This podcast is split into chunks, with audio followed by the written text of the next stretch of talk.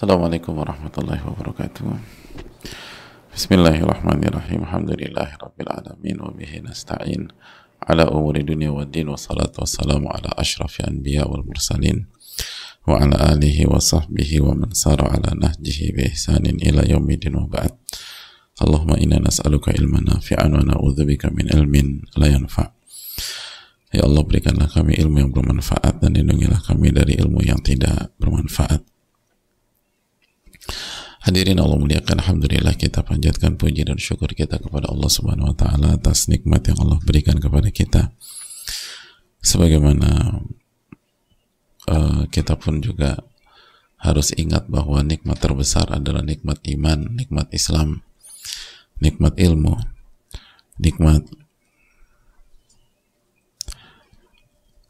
diberikan kesempatan untuk mendekat kepada Allah Subhanahu wa taala. Itu lebih lebih besar daripada nikmat harta. Lebih besar daripada nikmat harta. Nikmat itu yang harus diperjuangkan. Nikmat itu yang harus dikejar uh, lebih dibanding uh, materi dunia. Walaupun kita semua butuh materi dan materi itu juga penting. Oleh karena itu Imam Ahmad pernah mengatakan ilmu itu lebih kita butuhkan daripada makan dan minum. Karena makan dan minum secara umum kita hanya butuh sekali, dua kali, atau tiga kali. Tapi ilmu kita butuh dalam setiap sendi kehidupan dan setiap menit dan setiap detik bahkan. Oleh karena itu hadirin Allah muliakan uh, bersyukurlah kepada Allah ketika kita diberikan kesempatan untuk menuntut ilmu sebagaimana salawat dan salam semoga selalu tercurahkan kepada Rasulullah alaihi salatu wassalam beserta para keluarga, para sahabat dan orang-orang yang istiqomah berjalan di wanangan sunnah beliau sampai hari kiamat kelak dan uh, jangan lupa kita berada di bulan di bulan haram tepatnya bulan Rajab dan setiap amal ibadah dilipat gandakan oleh Allah Subhanahu wa taala.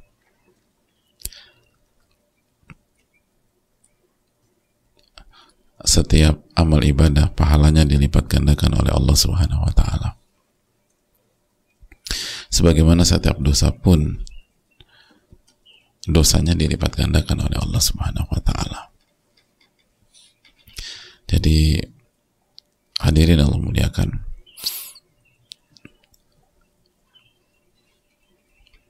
Jaga diri kita. Ini bulan yang berbeda dengan bulan-bulan yang lain ini eh, hari-hari uh, yang berbeda dengan hari-hari sebelumnya.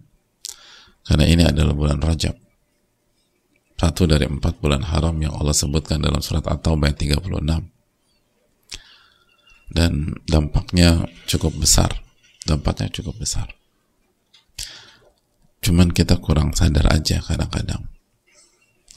Dan kita kurang memberikan perhatian dan semoga dengan terus belajar dan terus berusaha mengamalkan ilmu, uh, kita bisa jauh lebih baik dalam masalah ini. Hadirin Allah muliakan.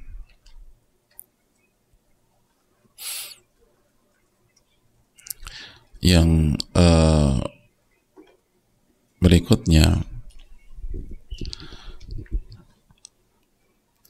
kita masih uh, berada di penghujung. Berada di uh, penghujung bab tentang uh, tetangga. Bab tentang tetangga.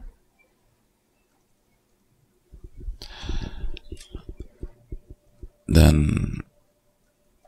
uh, bab ini sangat penting buat kita Bab ini sangat penting buat kita. Kenapa? Karena uh, hadirin Allah muliakan. Islam tuh sangat memperhatikan hubungan sosial. Dan Islam sangat menjunjung tinggi uh, terbentuknya lingkungan yang baik, lingkungan yang harmonis. Karena hadirin Allah muliakan,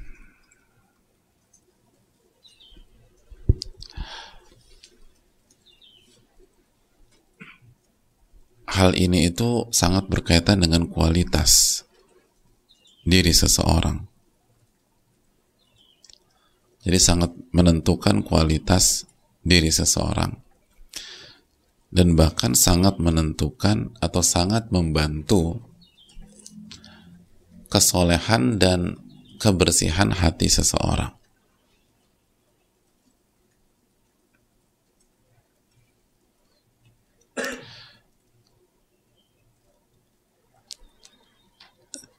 Jadi tetangga itu tuh bukan hanya uh, berkaitan dengan akan bantu kita kalau kita ada masalah yang urgent.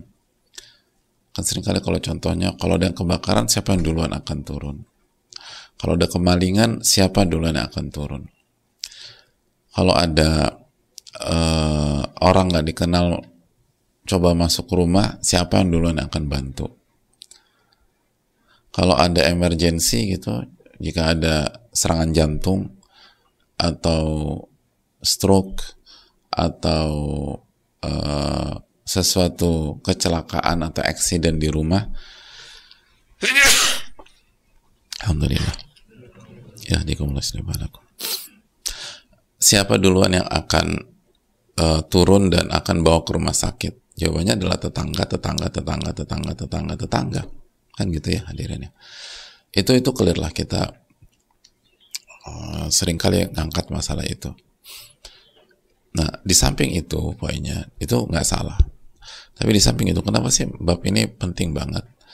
Karena di, di antara poinnya adalah karena tetangga bukan hanya mensupport mendukung masalah teknis masalah fisik kita tapi tetangga juga punya peran dalam mendukung dan mensupport kualitas hati kita, kebersihan jiwa kita.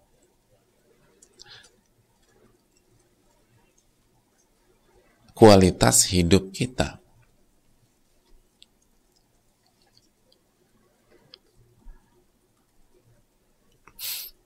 Dan tetangga salah satu salah satu kunci kebahagiaan.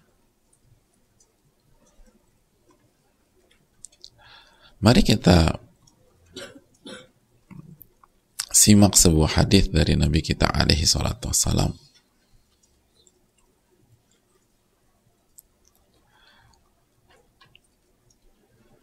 Hadis yang simpel tapi perlu kita renungkan hadirin. Kata Nabi alaihi salatu wassalam. Hadis dari Sa'ad bin Abi Waqqas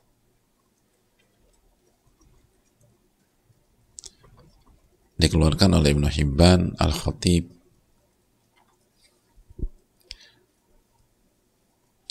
Arba'un minas sa'adah. Ada empat faktor dari kebahagiaan kata Nabi SAW Arba'un minas sa'adah. Ada empat hal dari kebahagiaan. Jadi empat hal ini menunjang kebahagiaan kita.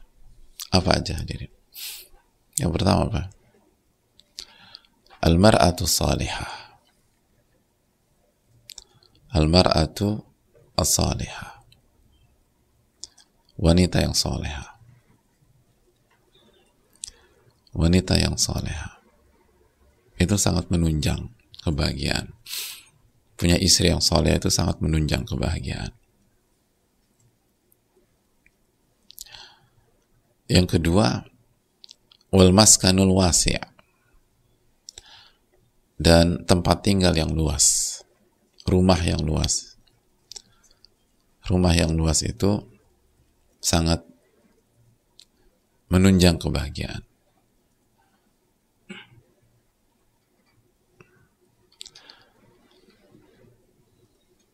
Lalu yang ketiga apa? Wal jaru saleh. Tetangga yang soleh itu juga bagian dari kebahagiaan.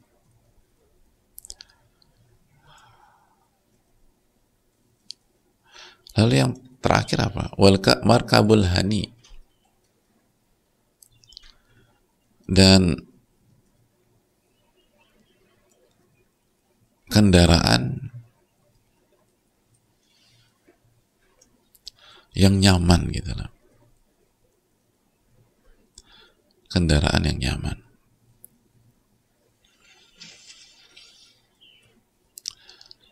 Gitu loh. Kendaraan yang nyaman. Hani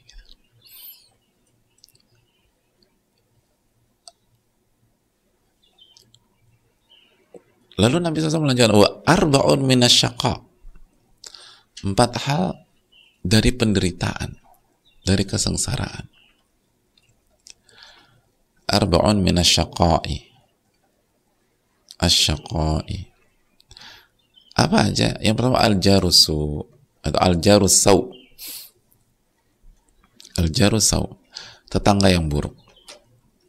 Tetangga yang buruk. Itu sengsara kata Nabi SAW wal mar'atu saw dan wanita yang buruk itu bikin orang gak bahagia wal, wal saw dan kendaraan yang buruk juga yang gak nyaman wal maskanu dayyiqa dan Alhamdulillah. Ya, ini wassalamualaikum. Dan uh, tempat tinggal yang sempit. Tempat tinggal yang sempit.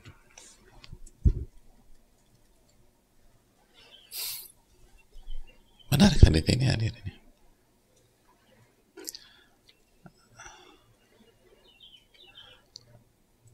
Jelas atau membingungkan?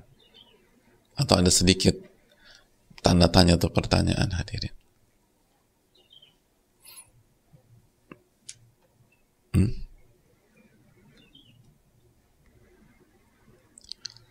Gimana? Jelas? Nggak ada nggak ada tanda tanya? Antum tuh benar-benar mental sami'na wa atau nggak punya berpikir kritis sih? Ada nggak berpikir? Katanya kita disuruh zuhud kok ini kayaknya anjuran punya rumah yang luas. Kalau punya rumah luas di tengah Jakarta berapa? M, teman-teman.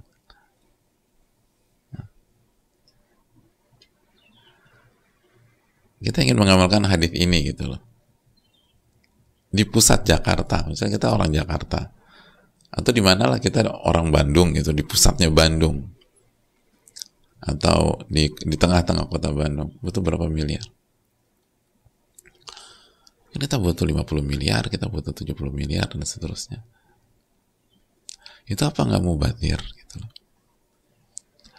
Hadirin Allah muliakan. Lihat kalimat Nabi atau kata apa redaksi yang dipilih Nabi SAW. Wal mas wal. Rumah yang luas.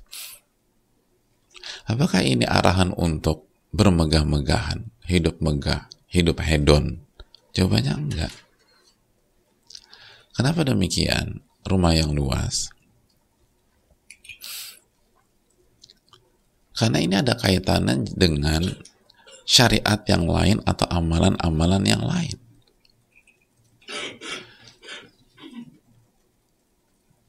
Karena ada beberapa amalan atau syariat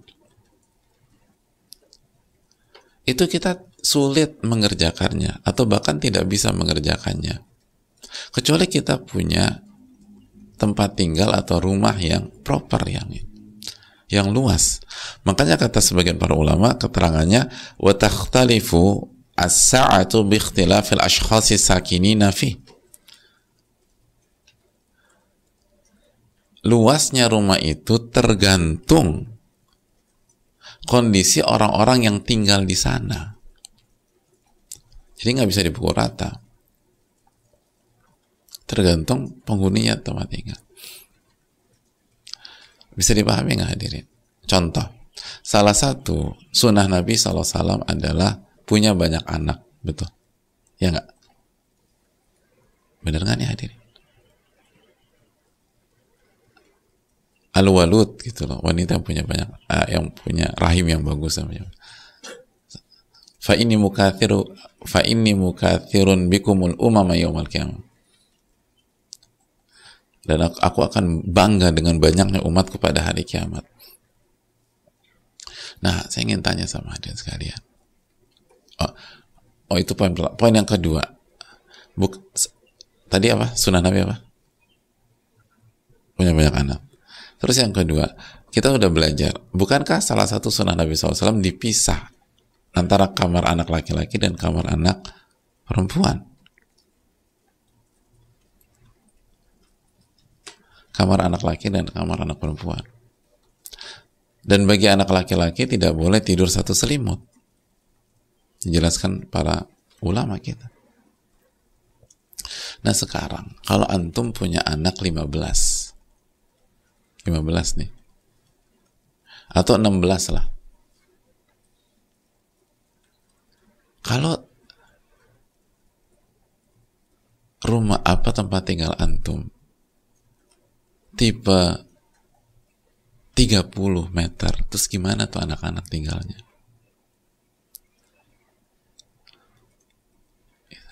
Mereka mau tidur di mana? Kalau rumahnya sempit banget maka untuk mengamalkan sunnah Nabi SAW punya banyak apa banyak anak terus dipisah dan segala macam maka kita butuh tempat tinggal yang sesuai dengan itu kalau enggak, ada syakok nanti. Makanya syakok, sengsara. Semuanya numplok ketuplok gitu.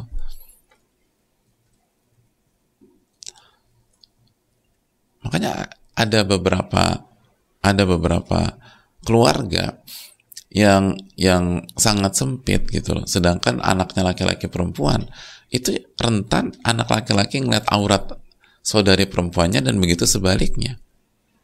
Bahkan ada yang ganti baju itu depan saudaranya. Karena nggak ada ruangan lagi. Terus di antara di antara sunnah Nabi SAW silaturahim, benar nggak? Gitu. Benar nggak nih hadir? Terus salah satu sarana silaturahim mengumpul keluarga. Kalau kalau keluarga besar kita anggotanya 70 orang, di mana pada mengumpul? Makanya itu tadi keterangan para ulama bahwa takhtalifu sa'atu biikhtilafil ashkhasi sakinina fi. Luasnya itu tergantung kondisi gitu loh. Bukan harus 2000 meter, bukan. Kalau anggota keluarga kita tuh eh, uh, 50 orang, ngumpulnya gimana? Kalau rumahnya 50 meter misalnya.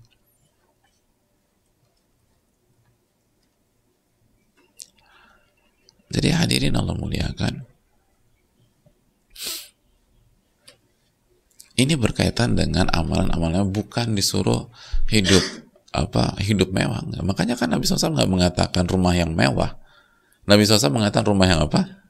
Luas, bukan rumah yang mewah. Rumah yang luas. Dan beda. Nabi SAW nggak mengatakan rumah yang glamor. Nabi SAW nggak SAW nggak mengatakan rumah yang glamor. Nabi SAW mengatakan rumah yang luas.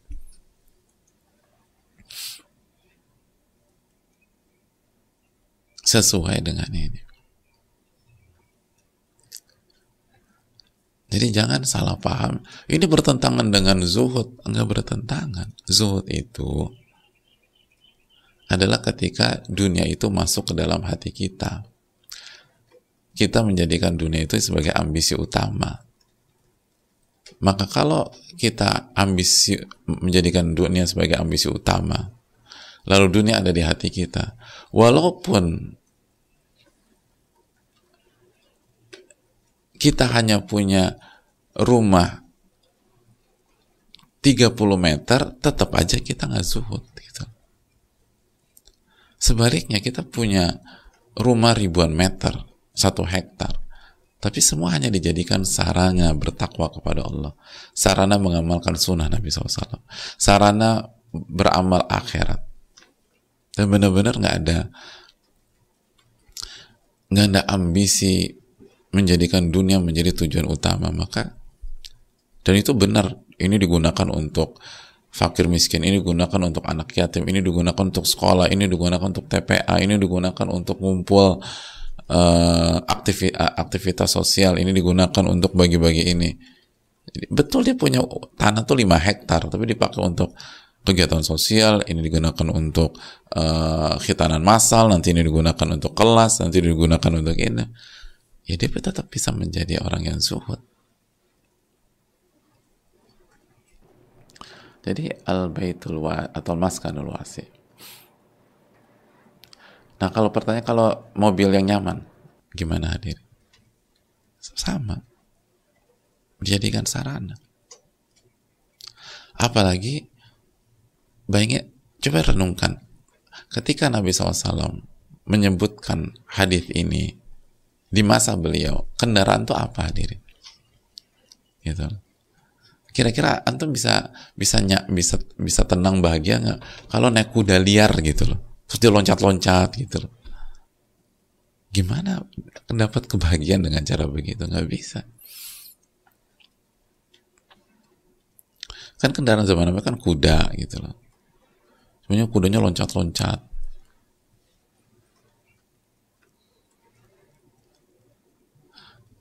seperti games atau kultur di di apa di budaya koboi gitu. Gimana bisa bisa mendapatkan ketenangan dengan cara demikian? Nah ini menunjukkan bahwa tujuannya apa nih gitu loh. Kalau kita punya kendaraan agar kita lebih sebagai sarana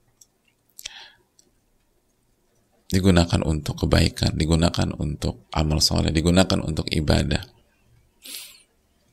Agar di dalam mobil bisa baca Quran misalnya, bisa baca ilmu, bisa diskusi, bisa menyimpulkan hal-hal yang bermanfaat. Maka sekali lagi itu salah satu bentuk kebahagiaan. Adapun wanita soleha jelas lah itu udah clear ya wanita soleha. Hadirin punya uh, punya istri secantik apa pun kalau dia kurang ajar tetap aja nggak ada bahagia bahagianya kita ngomong dijawab terus mau secantik apa pun nggak ada indah indahnya punya istri kayak gitu. Gitu. Punya istri cantik dibodoh-bodohin terus suaminya. Lu sih bodoh gitu loh. Emang kita bahagia apa punya istri kayak begitu istri soalnya jelas lah clear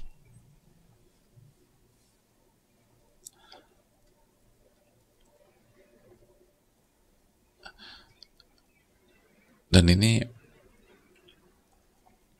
uh, kemuliaan kepada wanita dalam Islam. Wanita itu bukan bukan uh, bukan uh, objek manipulasi, bukan objek uh, eksploitasi. Dalam Islam itu wanita adalah salah satu kunci kebahagiaan. Itu luar biasa seharusnya. Harusnya kita merenungkan hal ini. Wanita dalam Islam adalah salah satu kunci kebahagiaan. Dan bukan untuk dieksploitasi. Untuk memenuhi keinginan syahwat banyak orang.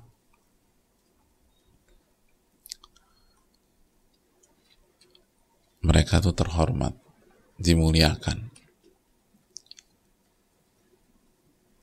Dan punya peran besar dalam lingkungan dan dalam masyarakat.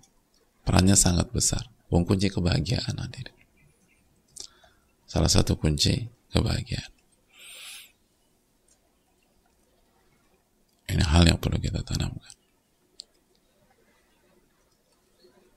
Dan poin yang sedang kita bahas dalam bab ini, tetangga yang soleh. Jadi tetangga yang soleh. Tetangga yang soleh itu pun juga kunci kebahagiaan beda makanya kenapa dulu para ulama punya kaidah apa aljar qobladar tetangga sebelum rumah.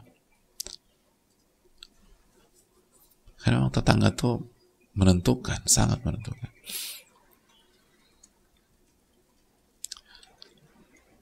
Bertantang, bertangga dengan orang-orang soleh itu nyaman, bahagia. Kita merasakan indahnya hidup.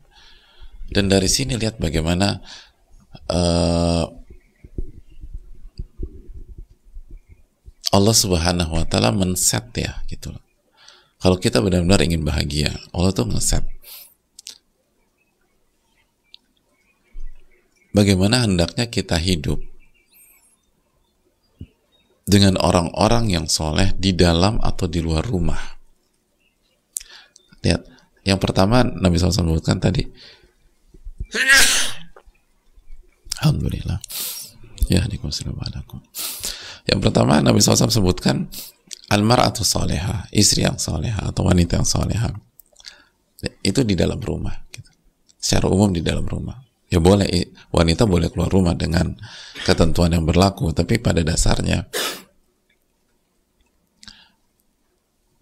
ia adalah pendamping kita dan kita habiskan banyak waktu dengan istri kita itu di dalam rumah. Begitu kita harus keluar, gitu. Kita harus berinteraksi di luar. Lalu kita dan tetangga-tetangga kita orang-orang soleh, maka kita akan ketemu lingkungan yang soleh. Jadi dalam dan luar itu soleh-soleh. Dan mereka adalah pihak-pihak yang paling sering atau secara umum yang paling berdekatan dengan kita. Yang satu posisinya di dalam rumah, yang satu posisinya di luar rumah. Mereka yang paling berdekatan. Dari sini kan pentingnya hidup berdekatan dengan orang-orang soleh. Baik di dalam rumah maupun di luar rumah.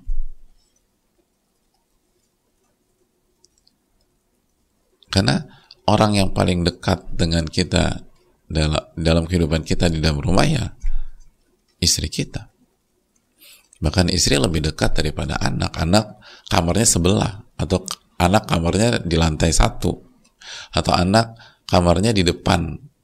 Istri di dalam di kamar. Yang paling dekat dengan kita istri. Dari dari dari itu di dalam rumah. Dari kalangan di luar rumah yang paling dekat dengan kita dari kalangan di luar rumah tetangga tetangga maka dari sini ini pentingnya kita hidup berdekatan dengan orang-orang soleh kalau kita ingin bahagia. Ini saadah loh. Ini tentang kebahagiaan. Jadi kalau ingin bahagia tuh kuncinya tuh bukan jalan ke ke benua A, ke benua B, ke benua C dan seterusnya. Justru Anda perkuat orang-orang terdekat Anda itu poinnya. Bukan pergi ke sana, bukan pergi ke sana. Berarti nggak boleh pergi ke sana. Kalau mau pergi, tujuannya berbeda, bukan bukan bukan cari kebahagiaan. Gitu. Tapi hal lain. Kecuali kalau mau haji mau umroh ya itu cari kebahagiaan. Mau ibadah mau menuntut ilmu ya itu cari kebahagiaan. Kecuali kalau untuk ibadah. Kalau ingin bahagia perkuat orang-orang terdekat kita gitu. baik di dalam rumah maupun di luar rumah karena istri adalah orang rumah terdekat dan tetangga adalah orang di luar rumah yang hidup paling dekat dengan kita. Ini soleh, ini soleh. Itu baru kehidupan. Yang dimimpikan banyak orang. Yang diinginkan banyak orang. Yang dicari oleh banyak orang, tapi banyak orang pun gak mendapatkannya.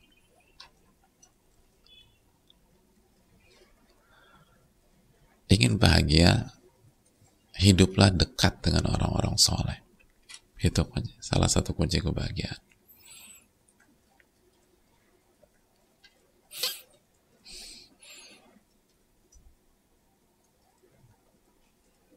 Allah taala.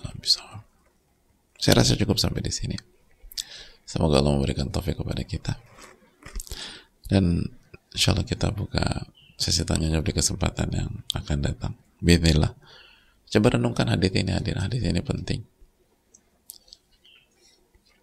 Uh, semua semua orang mencari kebahagiaan, tapi banyak orang nggak mendapatkan karena salah. Salah dalam memaknai. Kita tutup subhanakallah wa la ilaha illa anta astaghfiruka wa atubu ilaik. Assalamualaikum warahmatullahi wabarakatuh.